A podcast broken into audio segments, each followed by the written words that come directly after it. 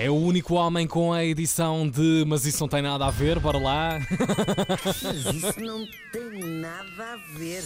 Bora lá, menino. Bora. Uh, isto uh. hoje é só clássicos de ouro. É só clássicos. O resto da semana vai ser lixo.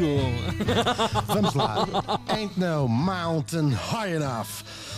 Pois é, diz que a montanha mais alta do mundo é qual? É o Everest, não é? É o que toda a gente diz, que fica nos Himalaias. Diz que sim, ali na fronteira do Nepal com a China. Aliás, a fronteira passa mesmo a arrasar assim a meio. Fumba!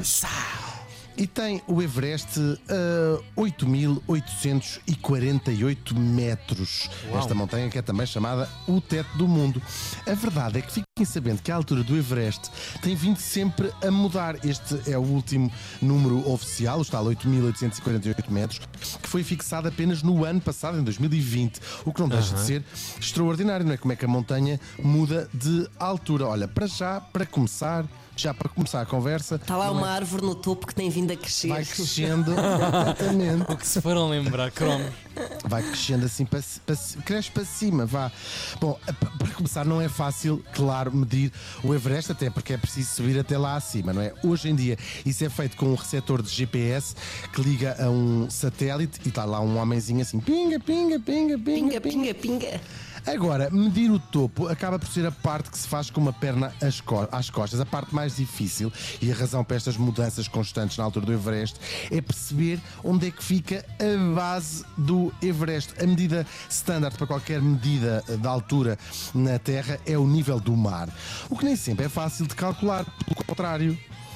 Aliás, é uma questão que tem ocupado os cientistas há mais de um século, há mais de cem anos, que os gajos andam a tentar perceber qual é o nível da água do mar. No caso dos Himalaias ainda é mais complexo, porque os Himalaias ficam bastante longe do mar, o que obriga a imaginar onde é que estaria o mar se estivesse ali aos pés do uh, Everest. O método para calcular que se usa hoje mudou muito pouco desde a primeira medição que foi feita ainda no século dezenove. Na altura uh, que fizeram esta primeira medição, os ingleses tiveram de usar como referência o mar que tinham mais à mão, ou mais ao pé, vá, que era o Golfo de Bengala, em Calcutá, porque o resto estava lá na parte da China. Eles mediram o nível das águas lá no Porto de Calcutá e gravaram aquilo numa pedra. Depois era preciso levar a pedra até à base da montanha numa linha direita, ou seja, a única uhum. maneira era ir a pé. E estamos a falar de oitocentos metros. Basicamente, o que é que eles faziam?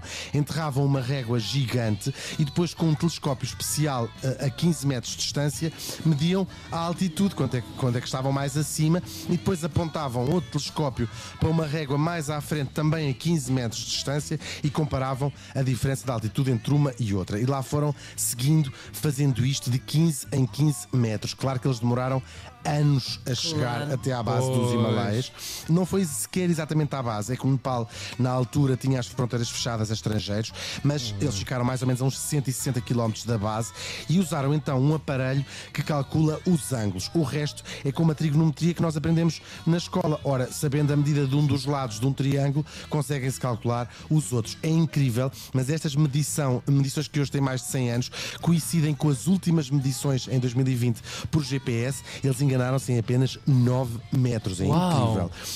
É, é verdade. Agora, ao longo dos anos, já houve bastante, outras medições com bastantes flutuações, às vezes de dezenas e dezenas de metros. Isto porque o nível das águas do mar é muito difícil de medir. Não só pelo tempo todo que demora, como eu já expliquei, é que o nível do mar não é uniforme em todos os lugares da Terra, não é? Uhum. Não é como uma banheira que se enche de água e fica igual por todo o lado. Uhum. Há zonas mais, nas zonas mais quentes, por exemplo, o mar está mais acima, e nas zonas mais frias o mar é mais denso e mais salgado e, portanto, está mais abaixo. Além disso, a Terra não é completamente redonda, ela é achatada nos polos, significa que o nível do mar é mais elevado, por exemplo, no Equador. E então, foi preciso calcular o quê? O nível médio das águas do mar, cada vez com maior precisão. Isto é um quebra-cabeças matemático que, que envolve até a medição da gravidade, mas uh, isto é, é importante para várias coisas, a navegação e até para calcular os efeitos das alterações climáticas. Uh, por isso, a, a medida oficial agora do Everest provavelmente não vai ser a última. E se nós usássemos outro método de medição que não o nível médio das águas do mar? É que aí poderíamos ter grandes surpresas. Nós, se ignorarmos o mar e medirmos simplesmente da base até ao, ao topo, como se mede uma pessoa dos pés à cabeça, sem querer saber onde é, do nível onde é que está o mar, o ponto mais alto do mundo seria o vulcão Mauna Kea, no Havaí, que ele só tem quatro mil metros uh, acima da, da...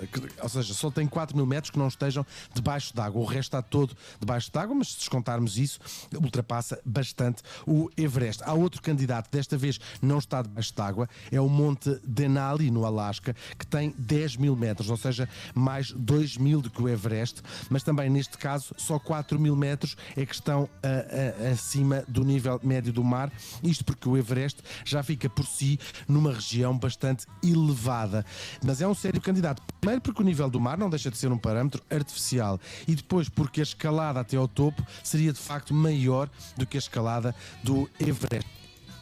E se nós não escolhemos o mar, mas o centro da Terra? Como eu já expliquei, a Terra não é completamente redonda. No Equador, o Equador tem mais vinte e um quilómetros de diâmetro do que os polos, ou seja, isto são dois Everestes.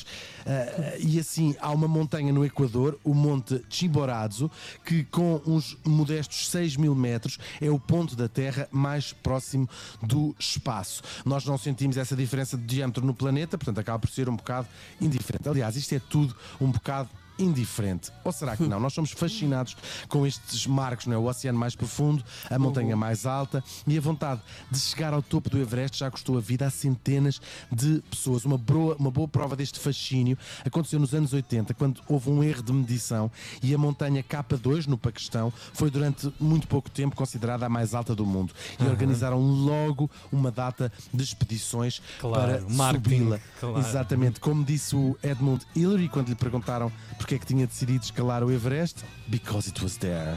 Porque estava lá. Uau, maravilha de edição de hoje, de... mas isso não tem nada a ver, com o Van Der Ding, ainda também um clássico de Marvin Gaye e Tammy Terrell, Ain't No Mountain High Enough. Obrigado, Hugo. Mas isso é de não facto... tem nada a ver.